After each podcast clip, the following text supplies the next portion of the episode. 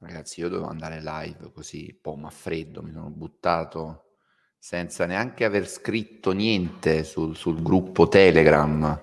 Anzi, lo faccio adesso, nel frattempo che vi collegate eh, un po' di voi, visto che è stata una diretta totalmente improvvisata, così a freddo, quindi ci vorrà un po' di tempo per diffondere nell'etere, come direbbe Cosentino, diretta mondiale, eh, diretta mondiale come se su internet non fosse in automatico in diretta mondiale. No? Vabbè.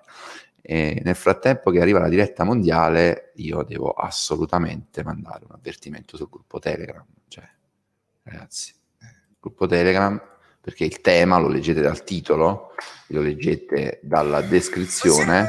Eh, è un titolo che, eccola qua, che parla da solo, no? Parla da solo. Cioè. Io sto mandando l'annuncio mentre vi collegate. Perché è una roba indecente, cioè non se ne può più, basta, basta ragazzi, basta.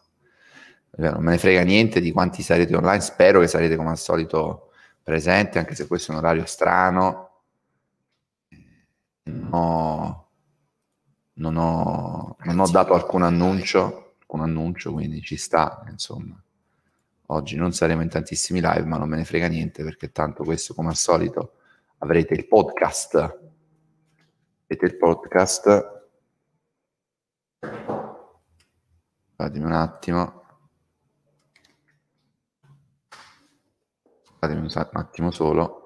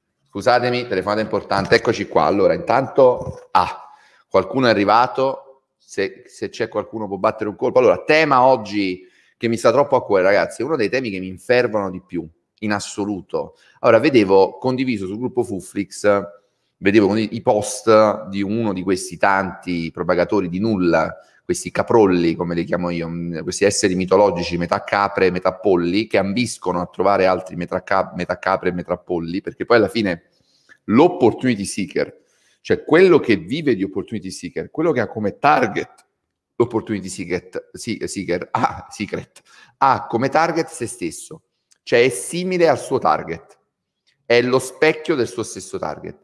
E oggi leggevo questo ragazzino, l'ennesimo bimbo minchia, che vende le consulenze 300 euro, 400 euro, 500 euro l'ora, che scimmiotta poi gli altri che sono semplicemente eh, pallonari organizzati meglio, ma sempre pallonari restano, dicendo, ah, io a scuola delegavo i laureati, pagavo 5 euro ai laureati e loro facevano le verifiche al posto, al posto mio, ah, ah, ah, e rideva. Allora, l'idiozia, a parte la, la balla di una roba del genere, perché non, non esistono laureati che a 5 euro fanno sta roba e se esistono poracci, cioè figuriamoci senza laurea avrebbero chiesto un euro, questo è il primo ragionamento che mi viene da fare, se uno è così sfigato da farsi dare 5 euro da un semi-analfabeta per fargli la verifica, tra l'altro facendo anche una cosa assolutamente non etica e non corretta, si vende per 5 euro un poraccio che senza laurea sarebbe stato ancora più un poraccio, quindi ancora messo ancora peggio. Lui si vantava quindi di non aver studiato, di non aver fatto le verifiche, di aver delegato già quando era ragazzo, no? A parte questi soldi dove li pigliava, vabbè, faceva già l'imprenditore. E poi vai a vedere, non sa scrivere in italiano. Ci senti, no? Ok, no, ero, mi sono stoppato solo per qualche secondo, in realtà per un minuto, che ho una telefonata importante, essendo questa una diretta totalmente non programmata, proprio boom, preso e sono andato in diretta quando ho visto queste cose, ho detto no, devo farci una live e tanto rimarrà, la vedrete dopo. A parte questo ragazzino non si rende conto, ci sta dicendo che praticamente è uno che ha imbrogliato, imbrogliava gli altri, quindi potrebbe imbrogliare imbroglierà quasi sicuramente anche i suoi stessi clienti, partner, soci, perché è uno che cerca scorciatoie illegali e immorali. Eh, poi ovviamente diceva Fabio, i follower sono rigorosamente compla- comprati, questa, questa, questa, questa pornografia esistenziale, nel senso che io simulo un tipo di vita, è pornografia professionale, por- pornografia delle competenze, pornografia esistenziale del lifestyle. Io simulo delle robe che in realtà sono finte, però. Cioè sto facendo finta, lo, sto enfatizzando una roba che in realtà fondamentalmente è fake, come le urla di piacere delle attrici porno appunto durante le loro performance e degli attori porno durante le loro performance e di sta roba non se ne può più. E sotto la gente commenta, ma veramente davi 5 euro ai laureati? Ah, che sfigati. Ma no, ma lo sfigato è quello che dà 5, cioè quello che dà il 5 euro al laureato, è uno sfigato peggio del laureato. Che, ed è doppiamente sfigato perché non si rende conto di essere uno sfigato. E poi ho letto i soliti, i soliti commenti, eh, ma la scuola, e questo è un altro tema importante la scuola deve, non è al passo con i tempi, studiare Dante, Aristotele, a cosa serve nel 2021? Ma allora ragazzi non avete capito un cazzo.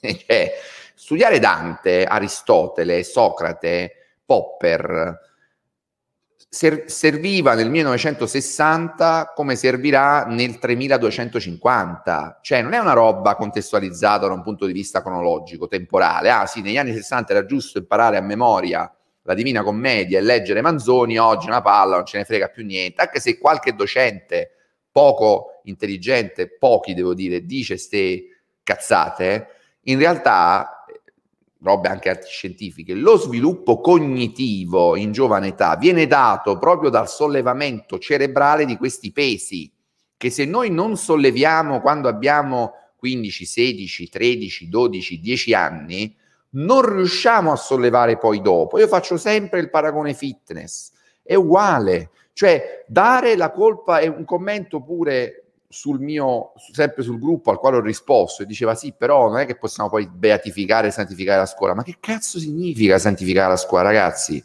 Ma voi non avete idea di cosa, cosa serve la scuola allora, se, se pensate che studiare Dante deve avere una correlazione diretta col diventare milionari. Ma non è così. Ecco, conosco i laureati che poi si laureano e non lavorano.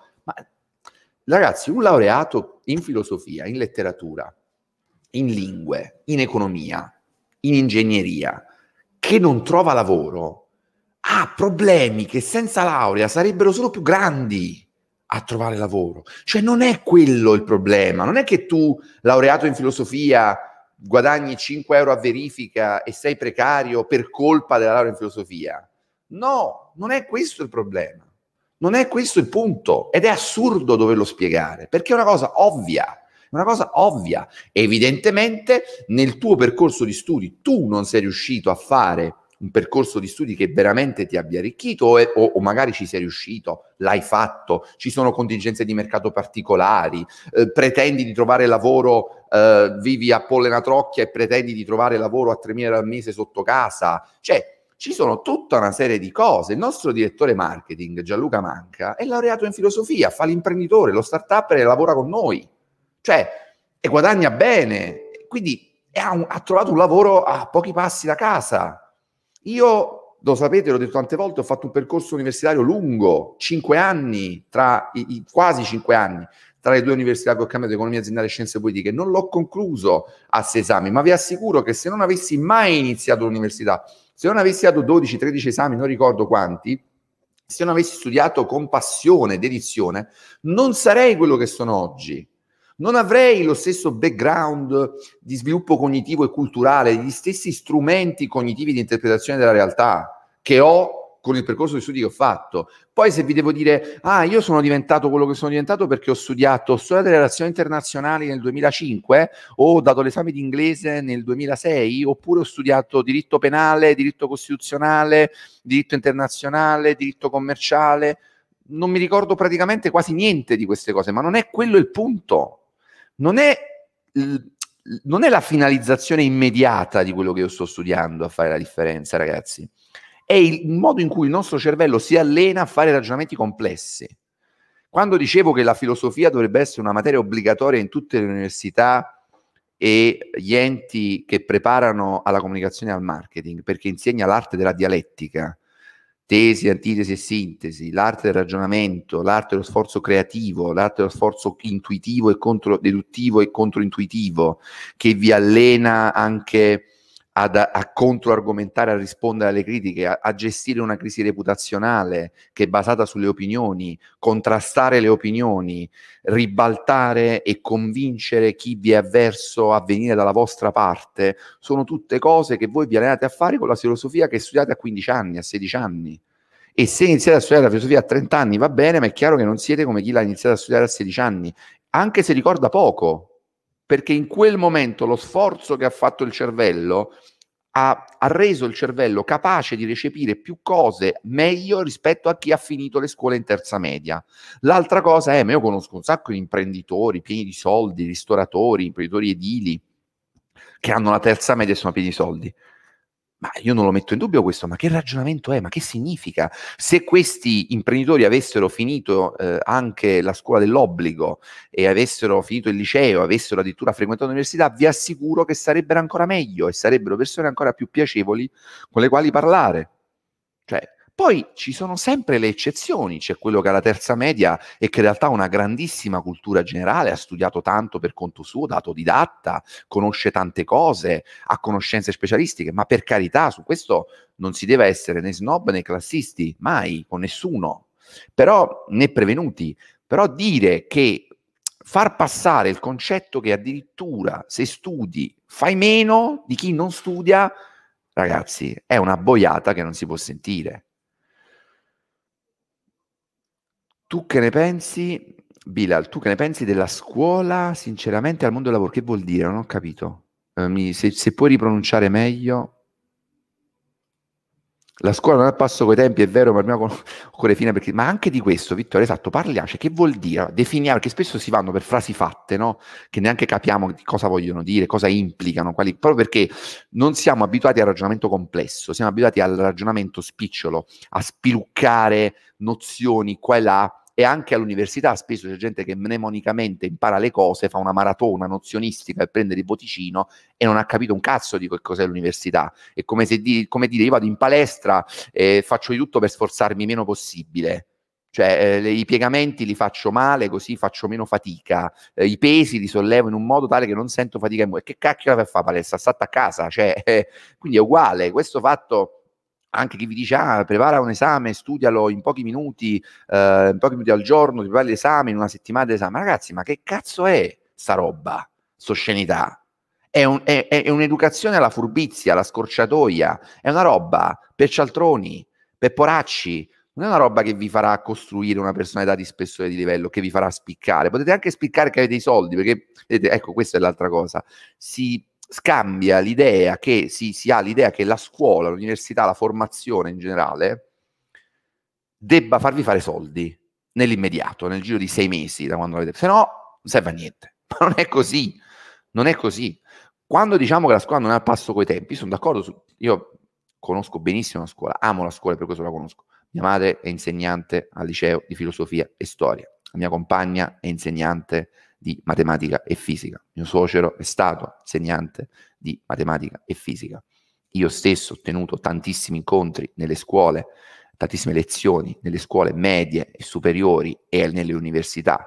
Amo fare la formazione però rivolta agli studenti, ai ragazzi, che è una formazione che ti paga, non guadagni in euro, fondamentalmente non ci fai soldi, non è una cosa for profit. Ecco anche questo, quando la, la, l'ossessione tua in formazione diventa fare soldi, perde un po', no? Tu non fai la formazione, ti parlo di formazione di base, perde un po' quello che è la, la, la sua essenza, che è una missione.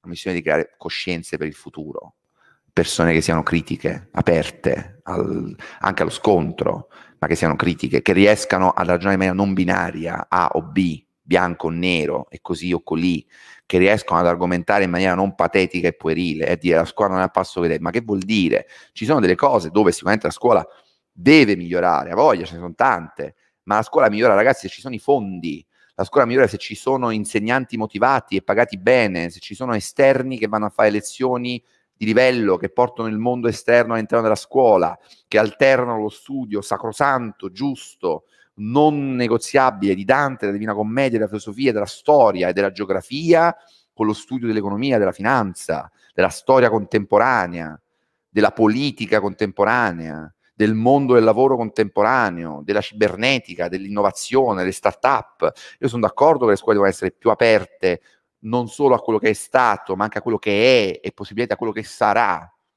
Ma non possiamo dire che la scuola per stare a passo con i tempi deve tagliare Dante, lo deve togliere, che non serve a nulla. Non è così. Non è così. Io dico sempre, lo racconto spesso, benedico mio padre che a otto anni mi ha fatto, mi ha convinto che leggere il vocabolario e il vocabolario dei sinonimi dei contrari fosse una cosa figa, che facevano solo i più fighi e intelligenti del mondo. La capacità dialettica e argomentativa che ho lo devo anche a quello che ho fatto quando avevo meno di dieci anni. Se avessi iniziato a farlo a 22 sarebbe stato diverso, perché ci sono proprio delle fasi, questo è scientificamente dimostrato, nella crescita cognitiva cerebrale di un bambino, di un ragazzino, che l'esempio più eclatante è che già i, i, ragazzini, non ricordo l'età precisa, ma dopo in pari 4-5 anni che iniziano a fare bilinguismo, sono tardi bilinguisti. Sono considerati da un punto di vista di sviluppo cognitivo del bilinguismo in ritardo rispetto al bambino che l'ha fatta a un anno, a due anni, perché a quell'età, è una cosa stranota, il cervello è straspugnoso e assorbe molto di più e molto meglio alcune informazioni. Su altre cose è stato scoperto che in realtà invece fai meno fatica quando sei più maturo, ma questo è ovvio, no? Su concetti più complessi fai meno fatica quando sei più maturo. Ma più maturo non significa 40 anni, significa quando ne hai 15, 16, 18, 20, 25.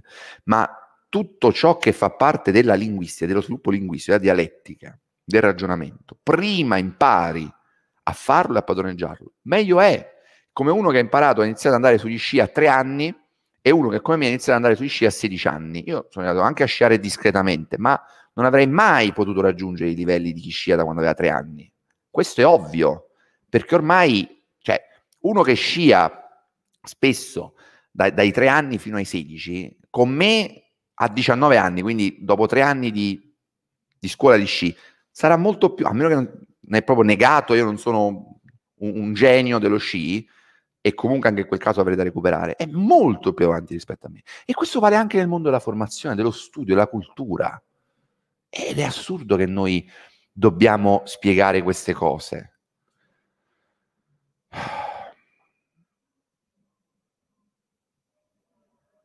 Ci sono tanti bei commenti, tanti bei commenti.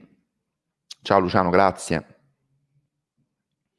veramente questo fatto che l'importante è fare i soldi, poi tra l'altro sta gente sono degli sfigati ragazzi, sono dei morti di fame, questa è gente che va spammando per proporvi incrementi fa- fake da, da, dall'India, cioè questa è gente che voi dovete guardare, vi, vi deve fare pena sta gente, vi deve fare pena, pure se vi sventola i 100 euro davanti, è gente che vi deve fare pena, io sapete cosa dico ai ragazzi quando vado alle medie, dico ragazzi guardatevi Karate Kid, se non lo conoscete, Capite perché Karate Kid è un capolavoro evergreen, che sembra un film banalotto, semplice, no? invece in realtà è un film che ha al suo interno una marea di sottotesti e di morali incredibilmente attuali, all'epoca come oggi.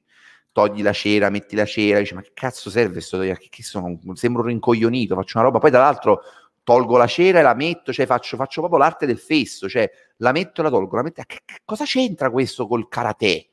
Cosa c'entra questo con le arti marziali? E vi spiega come si parte da lontano per padroneggiare un'arte marziale o per imparare a suonare uno strumento o per imparare ad argomentare e a diventare maestri di retorica e dialettica. Come si parte da lontano? Studiare il vocabolario. Che uno che palle devo studiare il vocabolario, che palle devo studiare a memoria i sinonimi e contrari, ripeterli a mio padre e fare a gara con lui a chi ne conosce di più, che palle. No, invece era divertente. Io mi divertivo a fare questo, perché mio padre l'aveva fatto diventare anche un po' un gioco.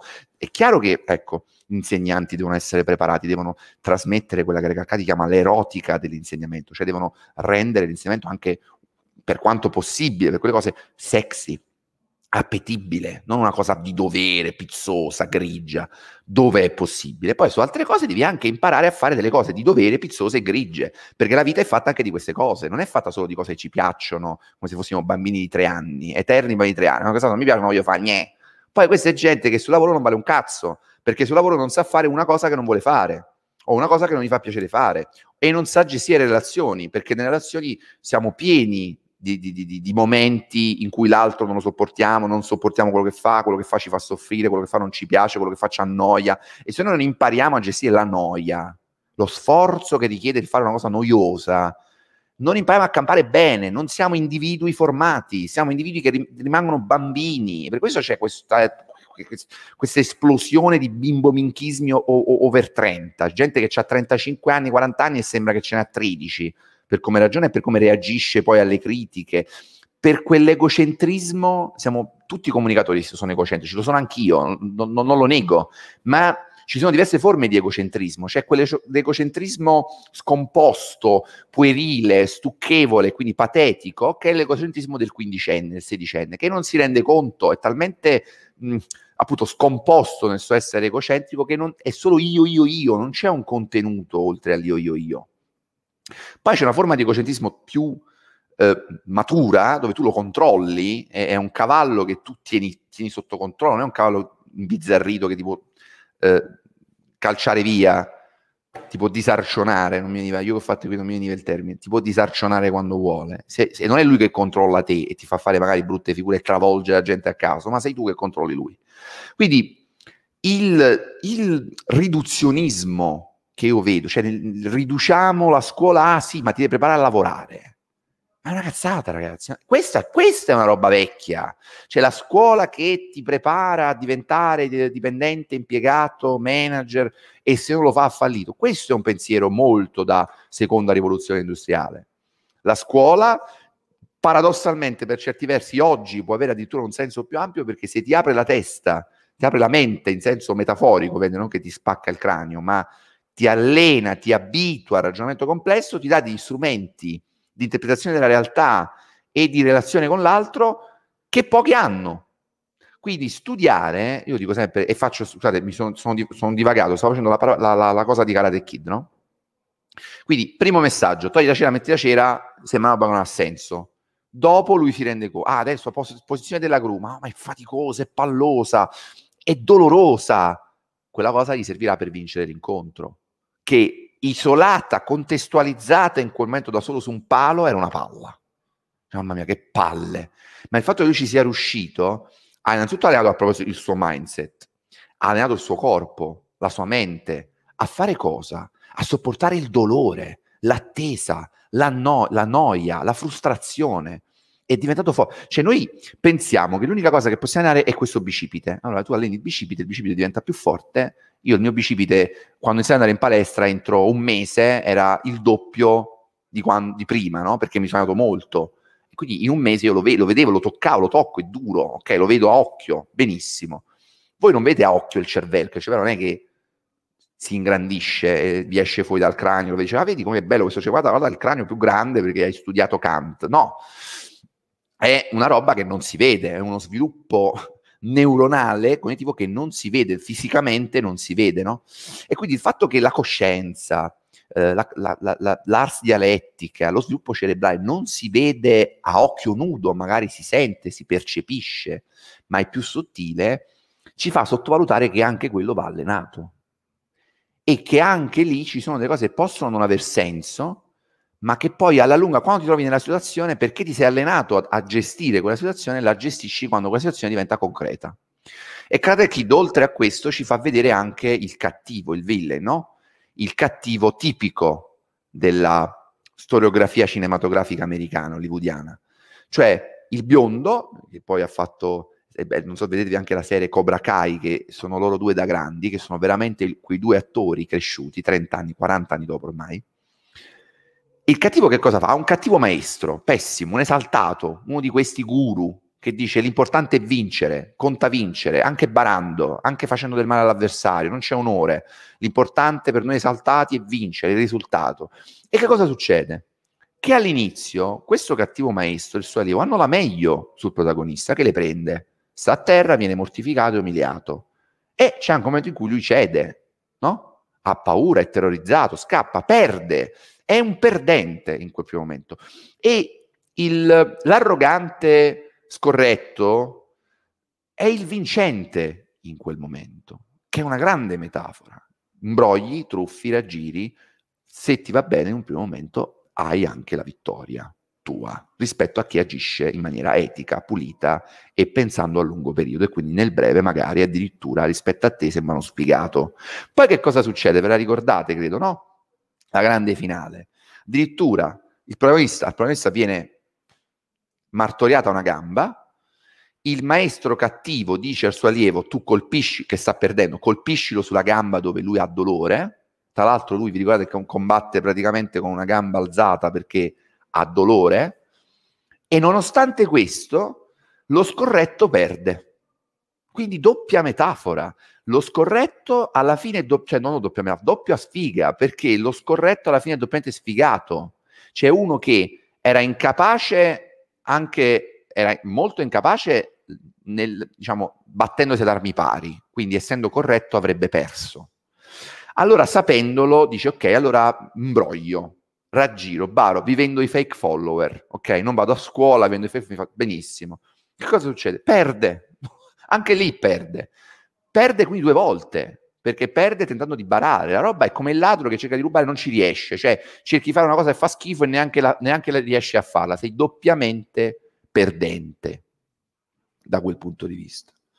E alla fine Karate Kid trionfa, ci ha messo tempo, le ha prese, ha buscato, è stato male, è stato umiliato, ma alla fine ha vinto lui. E Cobra Kai, che poi il proseguio, alla fine riabilita anche un po' il cattivo sfigato no? dei due, che ha fatto una vita da sfigato mentre invece Karate Kid è diventato un personaggio di successo. Però il cattivo poi si vede non è così cattivo, ha avuto un cattivo maestro che lo ha estradato male e si capisce quanto gli è costato quel percorso fatto di scorciatoie, scorrettezze, brutture.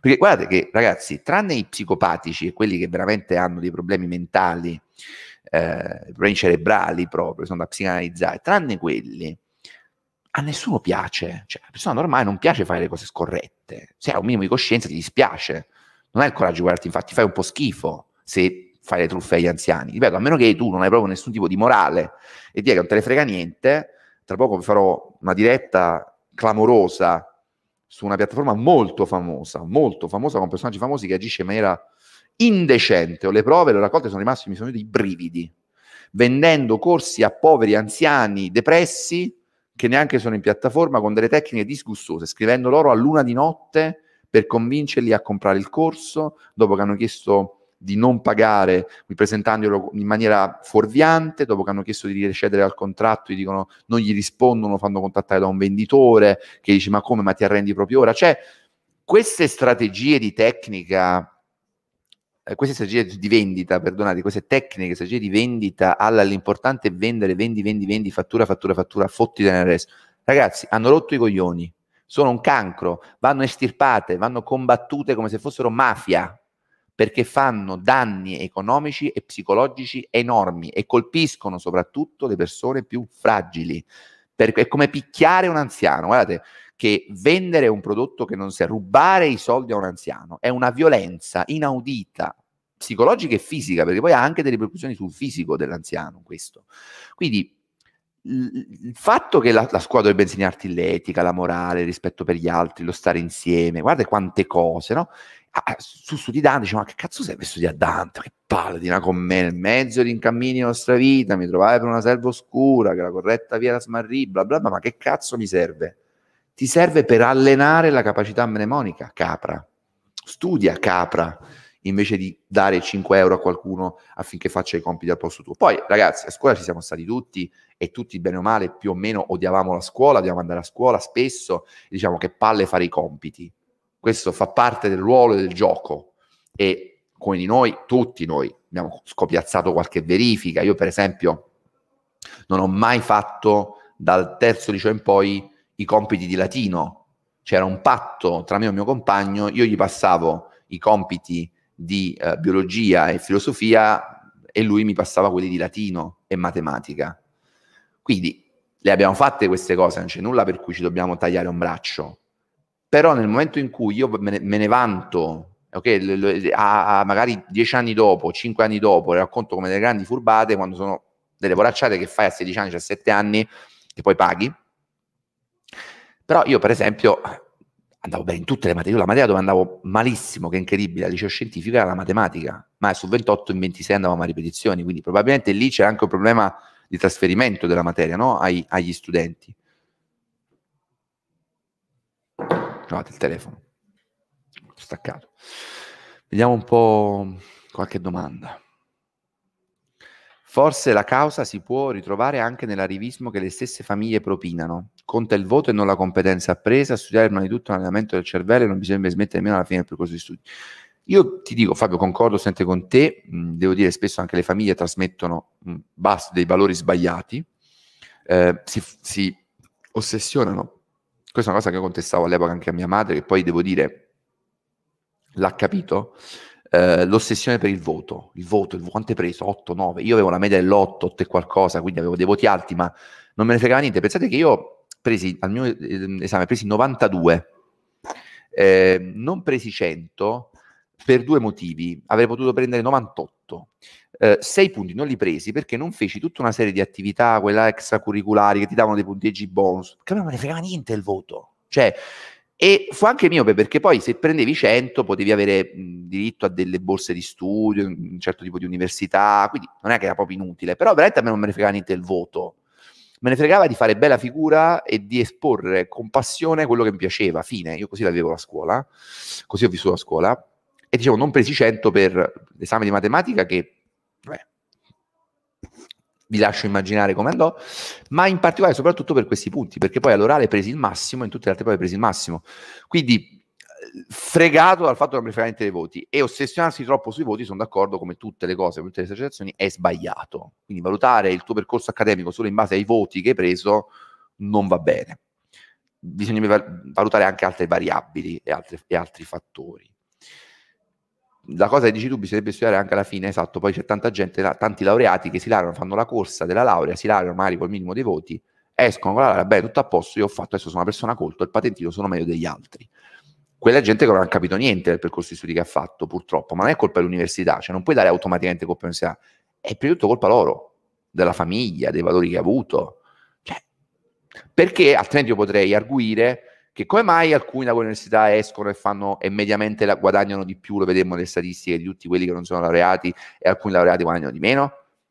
Per alcuni versi per colpa del laureato, per alcuni versi per colpa di cose che non dipendono dal laureato. Cioè, vedete, la realtà è complessa. Banalizzare e dire, vedete, se vi laureate e finite a fare le verifiche a 5 euro a uno che ha la terza media e assento parla italiano, è un messaggio sbagliatissimo e oltre che falso, fuorviante. Io ho studiato di più dopo aver finito l'università, aver lasciato l'università che durante, perché durante avevo, lavoravo già 10 ore al giorno, avevo giusto il tempo di lavorare e studiare per, per i, gli esami. Quando mi sono tra liberato degli esami e quindi dello studio, che a me non sta più bene, a me a 22 anni io avevo, ho lasciato l'università a 23, avevo la nausea, cioè non riuscivo più a fare un percorso guidato, eh, teleguidato, imposto dall'alto. Io lì lavoravo, eh, già leggevo ben oltre l'università, e volevo leggere molto di più oltre l'università e l'università lì in quel momento, in quella fase della mia vita, era diventata per me un freno alla lettura di altre cose. Però avevo le idee molto chiare su quello che volevo fare. E fin quando avevo studiato, avevo studiato molto bene. Non avevo detto, vabbè, l'università non serve a niente, non mi scrivo proprio, non mi sapere nulla, perché tanto i, i laureati sono tutti sfigati. È un pensiero da sfigato. Io ho detestato il liceo, ma cavolo quanto mi ha aperto la mente il classico. Le ma ora colgo i frutti. Guarda, io ti dico che addirittura io ricordo, io credo di aver fatto delle elementari eccezionali. Scuola elementari ho avuto delle insegnanti meravigliose. Eh, matematica prima di tutto. Io, io, la mia prima materia preferita fino al liceo è stata la matematica. Poi, ovviamente, l'italiano. Avevo una insegnante, la maestra Liliana, mi ricordo che quando sbagliavamo veniva dietro di noi e ci tirava un pochino i capelli, ma poco, ci tirava un pochino il codino dietro, il capello, e ci dava un, un buffetto cosa tac, noi con questo terrore di sbagliare, alla fine abbiamo smesso di sbagliare. Poi io non sto dicendo che bisogna picchiare gli alunni, e lei non è che ci picchiava, ci dava un incentivo, non ci ha mai picchiato nessuno alle elementari. Oggi una roba del genere sarebbe denuncia penale, andiamo nel penale.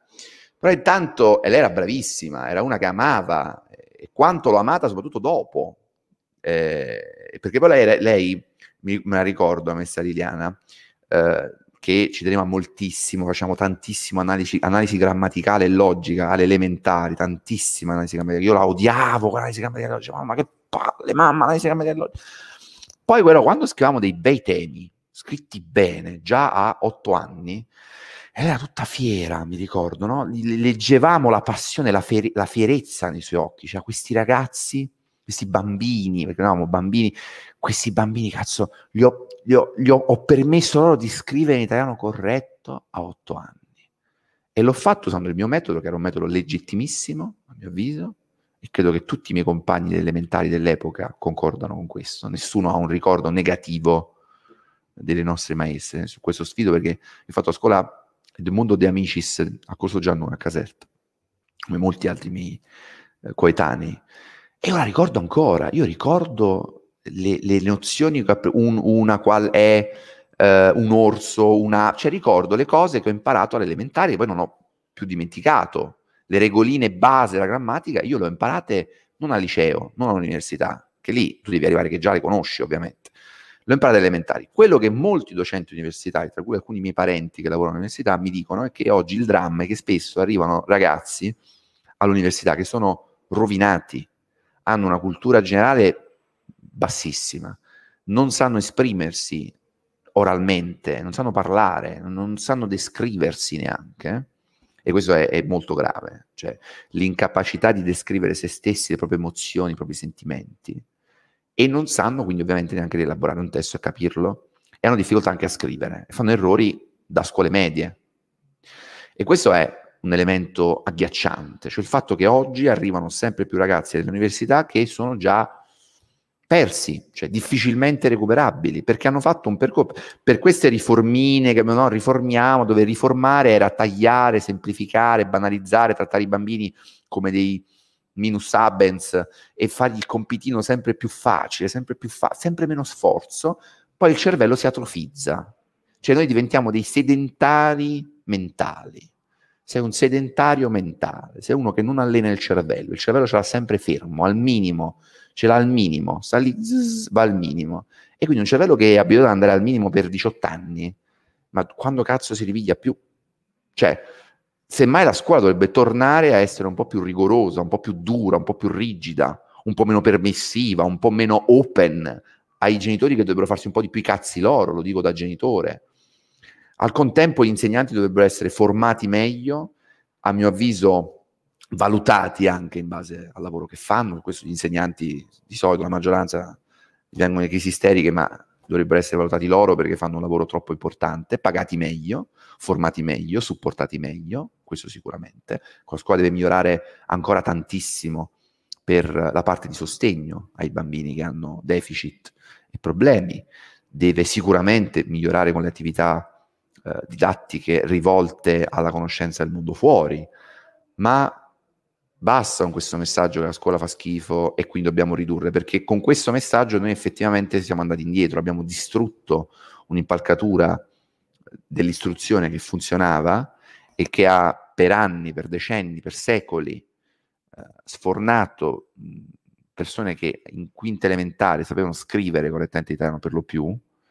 Uh, vedevo il testo di un bambino di terza elementare su Facebook, gira, se non sbaglio, di inizio Novecento, cioè, ragazzi, è scritto molto meglio di testi di alcuni laureati di oggi, alcuni diplomati di oggi, e sicuramente di questi guru che vi scrivono sui social, un bambino di terza elementare. E vedete, nel momento in cui passa il messaggio che saper scrivere, far di conto, come si diceva all'epoca, saper scrivere ed esprimersi serve un cazzo, l'importante è pragmatismo, pragmatismo, sintetizziamo, sintetizziamo, banalizziamo, l'importante è fare soldi, fare la grana, fare la grana. Momento in cui diamo questo messaggio, noi creiamo una massa di rincoglioniti, eh, emotivamente analfabeti, Perché se tu non sai esprimerti, non sai scrivere perché hai letto poco, ti sei sforzato poco, sei un, un analfabeta emotivo. Il fenomeno degli incel è esploso anche per questo motivo. Ci sono ragazzi che non sanno parlare correttamente italiano, non sanno esprimersi e non sanno esprimere i propri sentimenti, quello che provano. E vi dirò anche un'altra cosa che è appurata. Un uomo e una donna che non hanno capacità linguistiche evolute, che sono terra-terra, se hanno un'indole violenta, sono molto più violente di due persone che hanno un'indole violenta, ma sanno spiegarsi a se stessi e agli altri sentimenti ed emozioni. Perché se io non so, cioè tutto quello che io non riesco a sfogare verbalmente, eh, lo devo poi trasformare in qualche modo in energia che devo scaricare, la scarico con energia fisica, che è un'energia più brutale, no? più ancestrale rispetto al linguaggio, che noi abbiamo sviluppato prima le capacità motori e poi quelle del linguaggio, come sappiamo, no?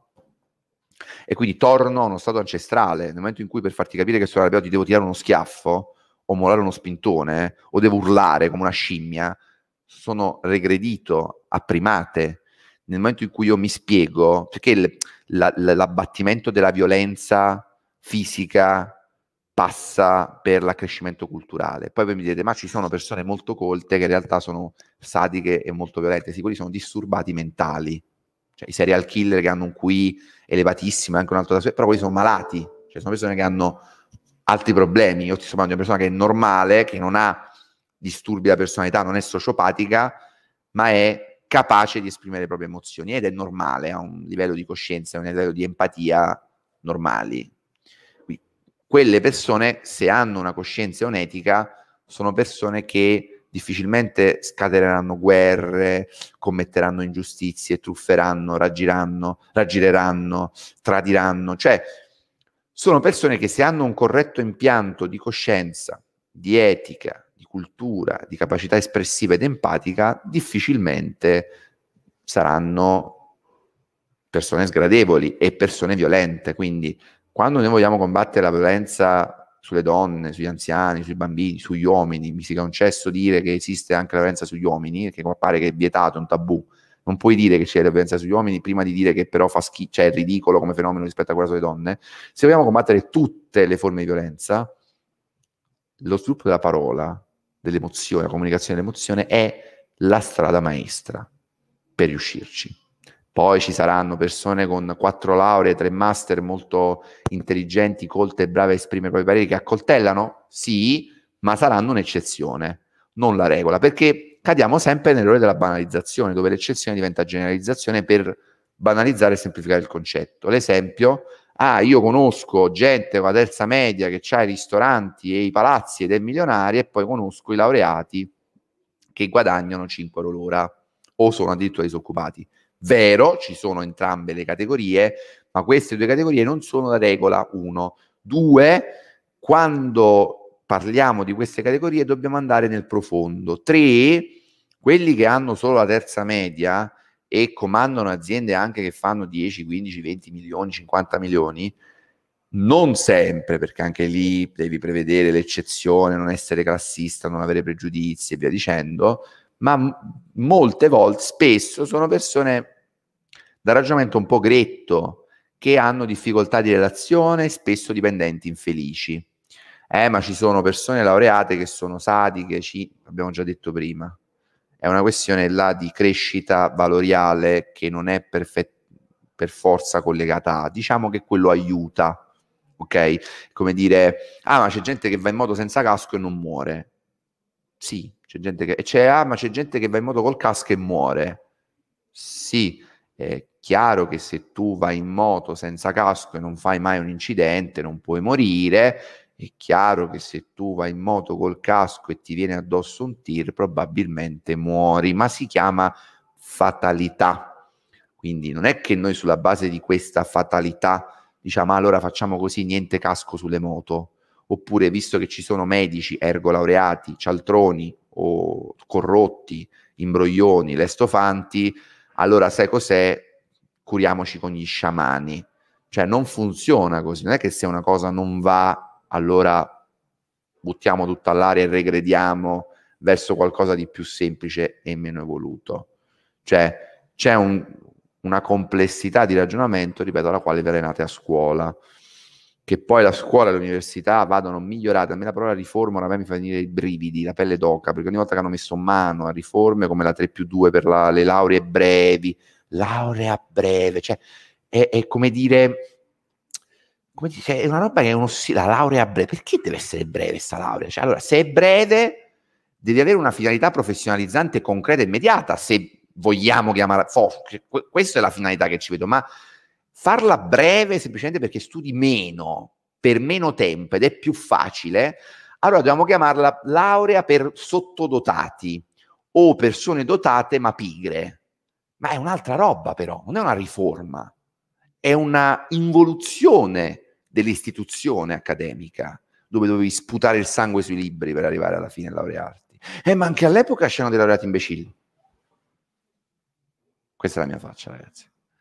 Sì, anche all'epoca c'erano laureati imbecilli, ma non per questo. Allora torniamo, diciamo che è meglio chi ha la terza media. Eh, ma ci sono gente, c'è gente della terza media che è un genio. Sicuramente, ma non per questo, allora poi chi, chi, chi va avanti è cretino. Cioè, capite? Queste sono roba di base di filosofia, se ci pensate, di, di, di discorso dialettico argomentativo, è roba di base, cioè non è una roba complicata, eh? non siamo nel discutere la critica della ragion pura, cioè è una roba molto molto basic, molto molto basic, è un pensiero minimamente controintuitivo, cioè che se non è che se, visto che ci sono dei medici corrotti e inaffidabili, allora ci andiamo a affidare a, ai santoni, cerchiamo di evitare i medici cialtroni arroganti, eh, cialtroni e imbroglioni e magari miglioriamo il percorso di selezione del medico. Allora, anche educazione finanziaria, eh, Milano, io sono assolutamente favorevole all'educazione finanziaria, eh, che deve essere assolutamente presente nelle scuole a partire dalle scuole superiori, ma in realtà un minimo di educazione finanziaria la puoi fare direttamente anche alle elementari, eh? cioè insegnare ai bambini che cos'è il risparmio, come si gestisce il risparmio, ehm, come, si evita, come, si evita, il sovraindebitamento. Si può far capire anche a un bambino di sei anni questo, eh? ed è meglio se lo fai capire a un bambino di sei anni, perché è un bambino che sarà già educato a essere un consumatore un risparmiatore attento, così come in realtà bisognerebbe anche introdurre già alle elementari, le, penso ci siano dei programmi in tal senso, educazione ambientale, potremmo chiamarla, quindi al rispetto per la natura, per il pianeta, al riciclo, educazione al riciclo, cioè la scuola in questo ha cercato no, di, di, stare al passo coi tempi. Eh, quella che una volta si chiamava educazione civica, educazione civica come la, la, vedrei oggi di evoluzione potrebbe essere appunto ti insegno a rispettare l'altro, il diverso, ti insegno che cos'è l'integrazione, l'inclusione, la conoscenza di ciò che non conosci ancora, perché è interessante, perché è bello, perché è affascinante sono tutte tematiche che sono d'accordo, la scuola dovrebbe affrontare già dalle elementari. Poi uno potrebbe dire: ma allora se lasci gli stessi programmi e ci aggiungi questi nuovi, i bambini devono andare a scuola il doppio. Vi assicuro che c'è il modo per far coesistere le cose. Sicuramente qualcosa di non più al passo coi tempi c'è nelle scuole elementari, medie e superiori, questo è innegabile, ci sarà e c'è sicuramente. Si toglie quel poco che c'è e si aggiunge quel molto che manca si organizzano incontri anche pomeridiani, quindi è extracurriculare.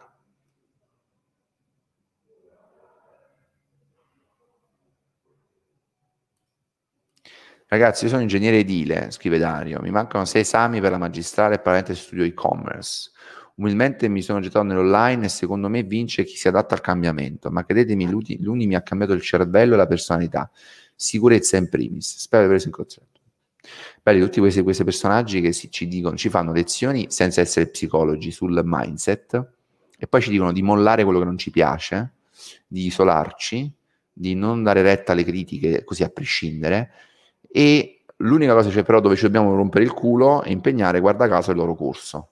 Cioè l'università devo mollare, gli amici devono mollare, la famiglia devo mollare se, se sono di disturbo, se non mi piacciono, però il corso, se non mi piace, lo devo continuare a fare. Anche se mi fa cagare, mi hanno dato una puttanata, devo continuare a farlo fino alla fine, mi devo fare il Ma perché?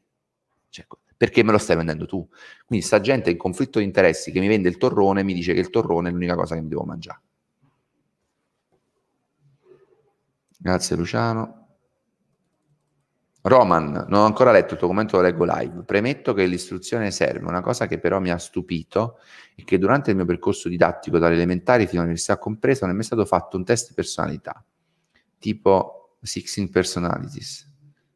Secondo me manca quell'attenzione, anche solo minima, di ignorare quella che è la propensione di base di una persona, cosa utilissima, non so, eh, poi adesso non, non viene, che farebbe risparmiare anni a una persona, assolutamente, questo è è un concetto che io sposo in pieno, c'è una scuola un po' meno standardizzata, eh, anche se, vedete ragazzi, poi ci sono le teorie bellissime, condivisibili e utili, eh, che si sposano con alcune difficoltà pratiche oggettive difficilmente arginabili e risolvibili.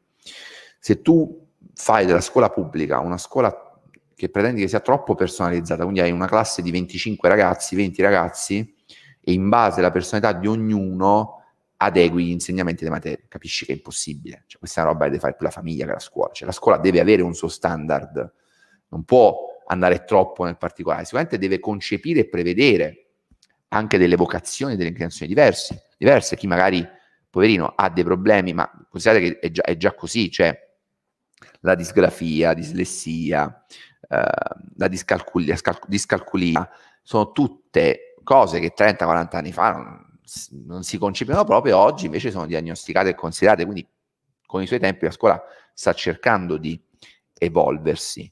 Eh, poi se mi dici, ah ma oggi uno che è un bravissimo musicista, un genio, viene valorizzato alla scuola, ti dico no, probabilmente se va al liceo scientifico, uno che è un genio della musica non viene valorizzato al liceo scientifico, però studia delle cose, allena il cervello a fare delle cose che comunque gli possono servire anche per migliorare l'arte che padroneggia per la quale si sente portato. Quello che la scuola dovrebbe fare è magari guidarlo e incoraggiarlo meglio, non farlo sentire uno sfigato perché magari fa schifo in matematica e in fisica, eh, però è bravo nelle altre, nelle altre materie. Però ripeto, questa costruzione della personalità io la delego molto alla famiglia, anche se consideriamo che comunque a scuola tu ci stai per 5 ore al giorno, quindi almeno la metà del tuo tempo fino ai 18 anni la passi con gli insegnanti, se ci pensi, e con i compagni no? a scuola, quindi è chiaro che il loro formativo mh, didattico in senso ampio, quindi anche di strutturazione della personalità, ce l'ha la scuola e ce l'ha poi l'università in maniera differente, però la scuola ce l'ha. Ti dico che è impossibile pretendere, cioè non si può prendere la scuola che faccia dei programmi per ogni singolo, non, tra l'altro non ci, ragazzi il dramma è che non ci sono fondi, cioè quello è il problema, che si taglia l'istruzione. Daniel San, bravo, Daniel San.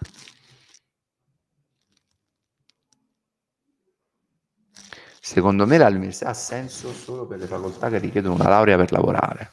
Per il resto si possono trovare informazioni comunque. Guarda, io dico sempre che noi viviamo nell'epoca della disintermediazione culturale dove appunto voglio sapere come si scrive una cosa in inglese, lo cerco su Google, lo so in un attimo.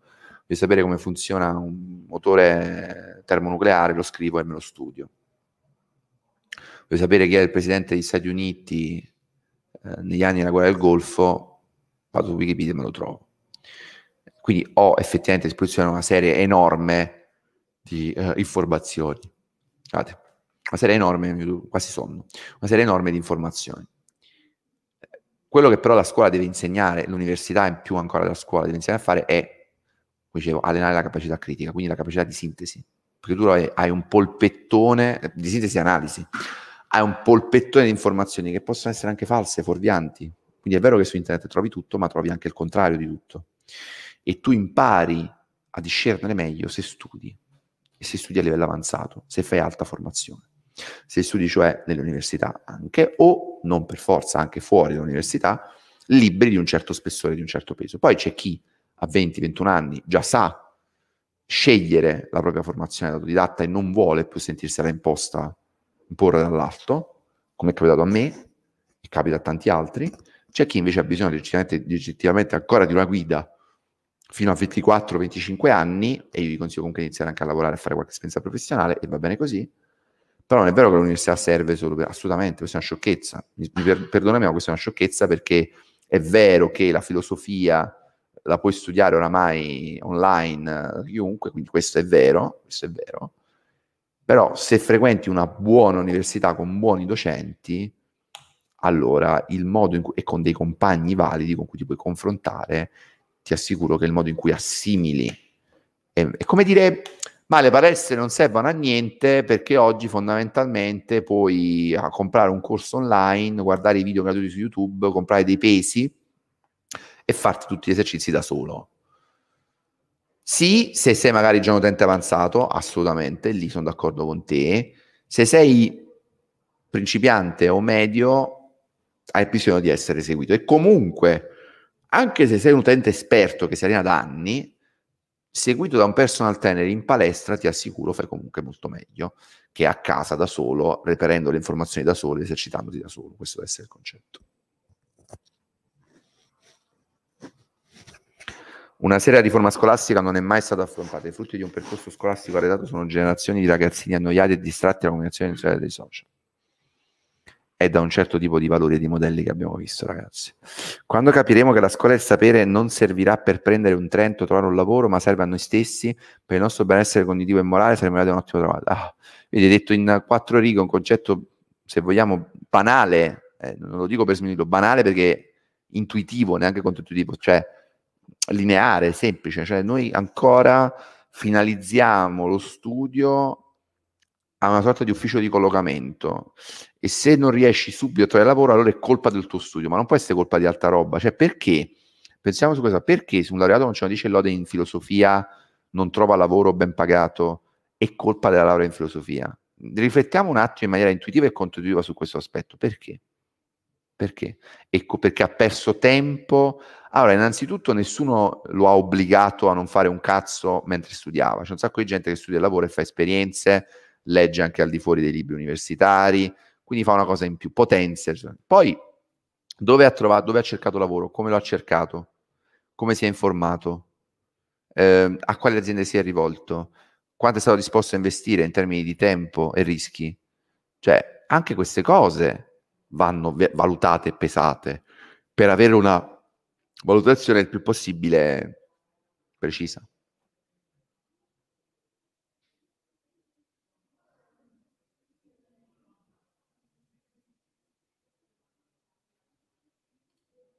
Mauro dice un, un, commento interessante, questa cosa la pensavo anch'io quando avevo 22 anni, cioè appena lasciato l'università avevo un'idea, un'idea diversa dell'utilità della finalità dell'università, che poi ho cambiato.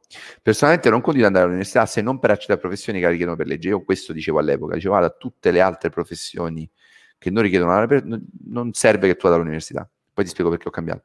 Però lo dico dopo aver fatto due anni all'università, con tutti gli esami in pari, ho fatto circa tre anni e mezzo, e con una media del 28, che è più o meno la media tua. Da una parte ho perso del tempo, dall'altra mi sono un po' disciplinato e imparato di più a sopportare. Beh, non hai perso tempo, secondo me.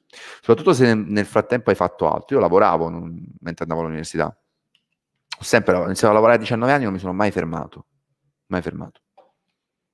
Quindi ti dico, non è proprio così, cioè non è una perdita di tempo e non è assolutamente vero che serve solo per le professioni che richiedono per forza una laurea. La laurea può essere anche un percorso personale, un traguardo personale che tu fai attraverso un percorso eh, di studio che a te piace, che ti appassiona e non te ne frega niente se poi quella roba ti servirà per lavorare o no. Cioè ti puoi laureare, quello che sfugge a molti che tu ti puoi laureare per piacere, perché ti piace l'idea di fare un percorso e concluderlo. Fine. E non è mai una perdita di tempo, a meno che tu non dici, va bene, io studio delle cose che non, non mi piacciono, le cose che non mi appassionano, per un lavoro che non farò mai, e in questi tre anni non faccio altro. Beh, ma chi è che lo fa sta roba? Cioè, tranne questi casi, difficile che ci sia...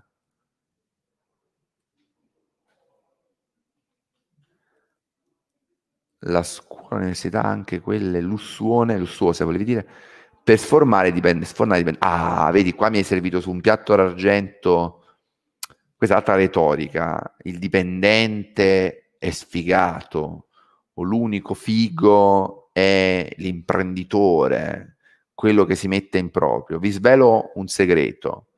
La stragrande maggioranza di questi imprenditori di se stessi, questi CEO di se stessi, CEO di se stessi, sono molto più sfigati di un dipendente che guadagna 1.500-1.600 al mese netti per 14 mensilità con TFR, disoccupazione e tutte le garanzie e tutele del caso. Vi assicuro che sono nella merda totale, gente che fa una vita orribile che poi ritorna a fare il dipendente sottopagato ma non ve lo racconta perché non fa cool. Quindi questa demonizzazione, questo mh, atteggiamento di discredito nei confronti del dipendente, come se il dipendente fosse di per sé una figura, un idiota, un inetto, un incapace, un inferiore, mm, perdonate, mi fa fare un po' la figura dei fessi e dei superficialotti, prima di tutto perché eh, senza i dipendenti, dipendenti di qualità, gli imprenditori non farebbero un cazzo. Ve lo dico da persona che fa impresa, a livelli ancora piccoli, ma io non avevo questo come primo obiettivo, mi ci sono trovato, mi piace e voglio continuare così. Però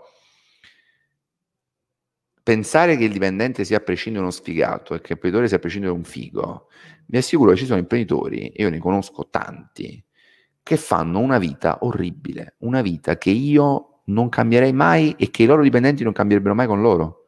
Lavorano molto di più i dipendenti, hanno molti più rischi, guadagnano a volte qualcosa in più, addirittura uguali o meno, sembra che è così, e sono schiacciati in quella routine da imprenditore sfigato. Quindi esistono dipendenti sfigati, sottopagati, ma esistono anche imprenditori, soprattutto quelli molto piccoli, e le, le piccole partite IVA che in realtà vivono di ansie, paure, stress senza alcun tipo di aiuto, di sostegno, di ammortizzatore sociale, di sistema di welfare e vi assicuro che fanno una vita orribile.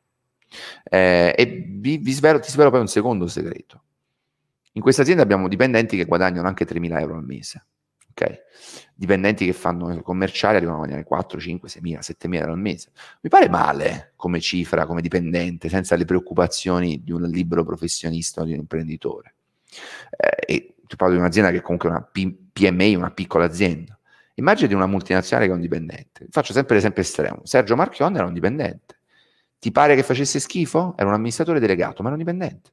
Era una D dipendente che poteva essere licenziato nella FIA. L'azienda non era sua. Lui aveva avuto poi stock, perché lì parliamo di livelli altissimi, ma lasciamo stare Marchionne, scendiamo.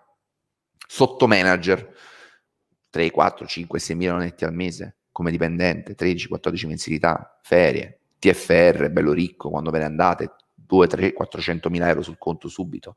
Fa tanto schifo? Non mi pare. Quindi se anche l'università e la scuola formassero solo dipendenti, ma è una puttanata, perché in realtà formano anche imprenditori, alcuni dei più grandi imprenditori che noi ricordiamo e come sempre celebriamo, Steve Jobs, Bill Gates e Mark Zuckerberg, tutti e tre non laureati, ma ce ne sono anche quelli, quelli laureati, Jeff Bezos, Jack Ma e Elon Musk, tutti quanti, tutti hanno fatto un alto percorso di formazione all'università e hanno, grazie all'università, raggiunto il successo anche grazie all'università. Tutti. Bill Gates, Steve Jobs ha ammesso nel suo discorso a Stanford di aver avuto l'ispirazione per i font che è stato l'elemento distintivo iniziale del Mac, uno degli elementi distintivi iniziali, ovviamente non l'unico, andando al corso di grafologia, gra- grafia all'università, non ricordo che precisamente il tipo di corso, comunque era un corso dove tu studiavi i font di Stanford. Eh, tutti hanno frequentato delle università eccellenti. Eh, Mark Zuckerberg ha copiato Facebook da suoi compagni di università che probabilmente non avrebbe mai conosciuto. Lo ha fatto perché aveva, ehm, si era lasciato con la fidanzata lì all'università. Avete letto del social network, la sua, la sua biografia, che aveva conosciuto lì. Immaginate se Zuckerberg non fosse mai andato all'università. Probabilmente non avrebbe, non avrebbe mh, inventato Facebook. Facebook probabilmente non sarebbe nato. O non sarebbe nato come lo conosciamo oggi. Quindi, fidati di queste puttanate. L'università forma professionalità di altissimo livello di altissimo livello, dipendenti e anche professori, eh, scusate, e anche imprenditori. Quindi anche gente che guadagna miliardi. Elon Musk ha frequentato l'università, Jeff Bezos ha frequentato l'università, Jack Ma ha frequentato e finito l'università. Come la mettiamo? Come mai? Evidentemente se finisce a fare il dipendente e l'impiegato sfigato, non è per colpa della scuola dell'università. Eh, quindi abbandonate anche questa equazione banalotta da chi ha fatto male la scuola e non ha sviluppato forse la capacità di analisi, no? abbastanza la capacità critica. E eh, concepite il fatto che ci sono fior di dipendenti con fior di stipendi e che non dovete andare in Silicon Valley per trovarli, ma sono anche addirittura a Marcianise. Quindi sono persone che sono alcune laureate, alcune no, che hanno avuto una formazione che le ha aiutate poi a diventare. Per questo fatto che ah, non mi laureo e quindi sono meglio. Ragazzi, ma bisogna essere veramente dei, degli imbecilli per credere una roba del genere che non laureandovi voi non diventate dipendenti, cioè che è la laurea che vi fa diventare dipendenti sfigati. Non è così, è una falsa credenza che mi hanno messo nel cervello perché vi devono vendere i corsetti a 2000 euro che alla fine vi fanno diventare degli sfigati che hanno comprato dei corsetti a 2000 euro. Fine.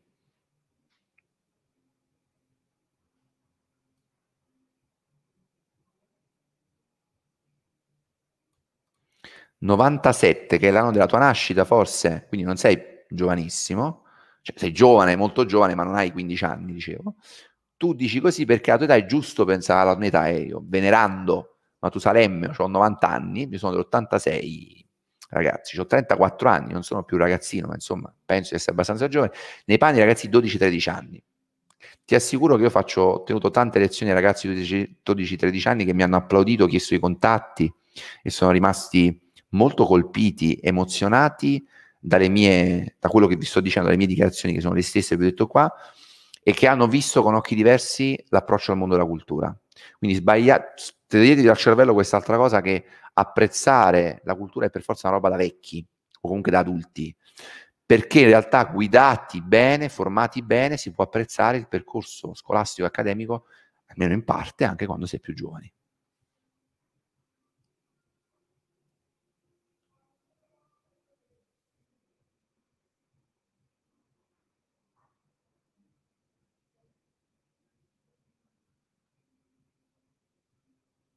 Anzi, bellissimi questi commenti, avete lasciati tanti come sempre. Mamma mia, mamma mia, siete troppi. troppi, stavo vedendo qui, ma non riesco a leggere tutti che tra dieci minuti al massimo devo staccare. Allora, la scuola predilige e premia lo studio mnemotico e non allena il senso critico. Il risultato sono eserciti laureati. Non concordo, nel senso che sì, in parte ho avuto anche questa esperienza e impressione quando andavo all'università e anche quando andavo a scuola, perché non capivo, dice, ma perché devo fare sta roba che non mi interessa, non mi appassiona, non mi servirà mai. Però torniamo al discorso di prima. Non dico che ogni cosa è utile, sicuramente a scuola e università ci sono nelle scuole e università dei, delle materie totalmente inutili che potresti non studiare, che sarebbe meglio che tu non studiassi perché se tu già sai cosa vuoi fare, hai l'idea precisa di cosa devi studiare, è inutile che perdi tempo sul diritto regionale, non serve un cazzo, anche perché hai 22 anni, hai già fatto quel percorso anche mnemonico che in realtà all'elementare è, utilissimo, quindi è sbagliato dire che non serve, anche la, l'apprendimento mnemonico quando sei molto piccolo serve per allenare la memoria e ricordarti le cose anche che hai elaborato, ma in realtà ehm, i laureati incompetenti non, non, non, sono colpa del fatto che la scuola ti educa ad essere, la scuola ti educa ad essere acritici, ma del fatto che abbiamo riformato togliendo, semplificando, banalizzando,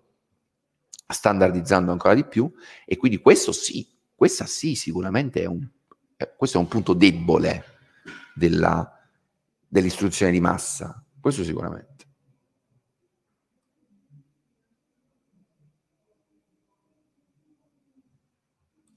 Eh, Mattia, tu dici una cosa giusta, se la giusta etica lavorativa e non puoi lavorare bene e accettare le critiche costruttive per migliorare sempre di più. I migliori sono quelli che sono sempre sul pezzo e dormono sonni tranquilli pur avendo lo stesso numero di telefono da più di vent'anni. Questo fatto di avere lo stesso numero di telefono da più di vent'anni è esattamente quello che qualifica spesso no? il dirigente che cambia spesso numero perché ha evidentemente qualcuno, più di qualcuno che rompe le palle. Rispondi ai commenti, o agli ordini, Matt. Prova a rispondere ai temi interessanti. A chi interessa il tema eh, della scuola dell'apprendimento, consiglio alessiamacagnopsi.it. Eh, magari Alessia ci facciamo una live insieme su questi temi, se sono temi sui quali sei appassionata e specializzata. L'unico tabù è il mail marketing, tra l'altro adesso c'è l'ultimo codice, no? Avete visto che il buon Mick con i consueti errori di battitura eh, ci sta proponendo il, il, codice, mi hanno detto già diversi che si sono iscritti al, io non mi sono iscritto al webinar, ma me lo passerete e mi farete sapere. Violenza verso gli uomini e violenza, la violenza psicologica, no, entrambi, in realtà entrambe, sia quella psicologica sia anche quella fisica. Ci sono uomini che vengono, dicevano l'acido in faccia, vengono accoltellati, ammazzati in vari modi da altri uomini e anche da donne, solo che ovviamente quando succede a un uomo si va nel trafiletto in basso a destra nella cronaca locale, in, nell'altro caso invece prime pagine dei giornali per giorni, quindi è chiaro che la percezione eh, cambia.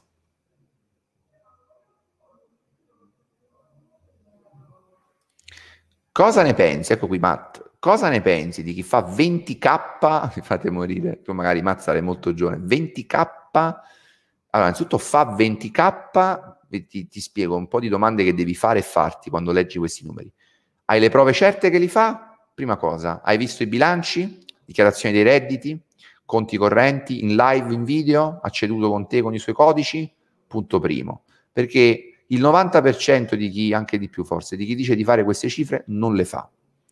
Un altro 5% fa queste cifre ma sono fatturati lordi, quindi non si sta mettendo in tasca 20.000 euro, eh, ma si sta mettendo in tasca, quando va bene, 2, 3, 4.000 euro.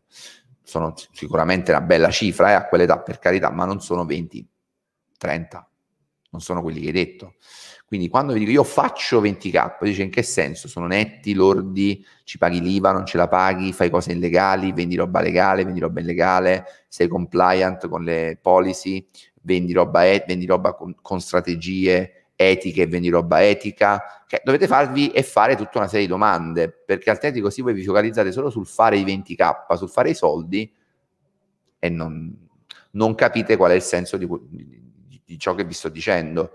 Poi se tu a 16-17 anni fai 20k netti mese in maniera etica, pulita, legale, quello che vuoi sapere tu, sei un fenomeno, sei un genio o comunque sei molto molto bravo in un campo specifico, hai i miei applausi, mi inchino, ti faccio i complimenti, facciamo una live insieme, ma sei uno su un milione. E direi difficilmente ti metti a insegnare i tuoi segreti agli altri.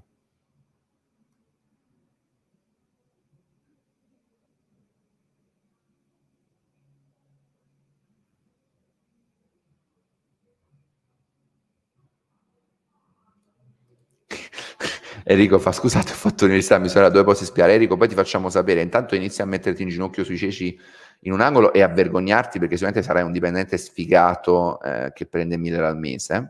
poi vedrai Ciao Diaco, mi chiamo Germano, non Gennaro, c'è anche scritto mi chiamo Gennaro, ma so che spesso si vi confondete con Gennaro.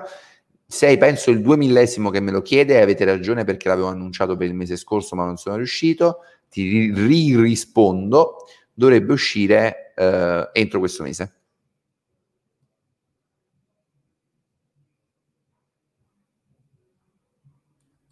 La vedrò registrata perché sto in una lezione universitaria di geografia. Bravo, segui la lezione registrata.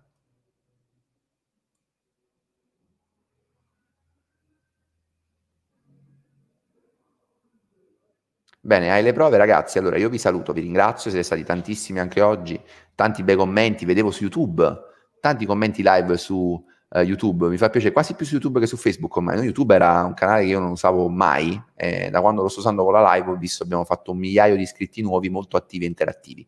Io intanto vi ringrazio come sempre per essere stati qui in questa diretta pum, a bruciapelo, non annunciata e non prevista, su un tema che però a me sta molto a cuore.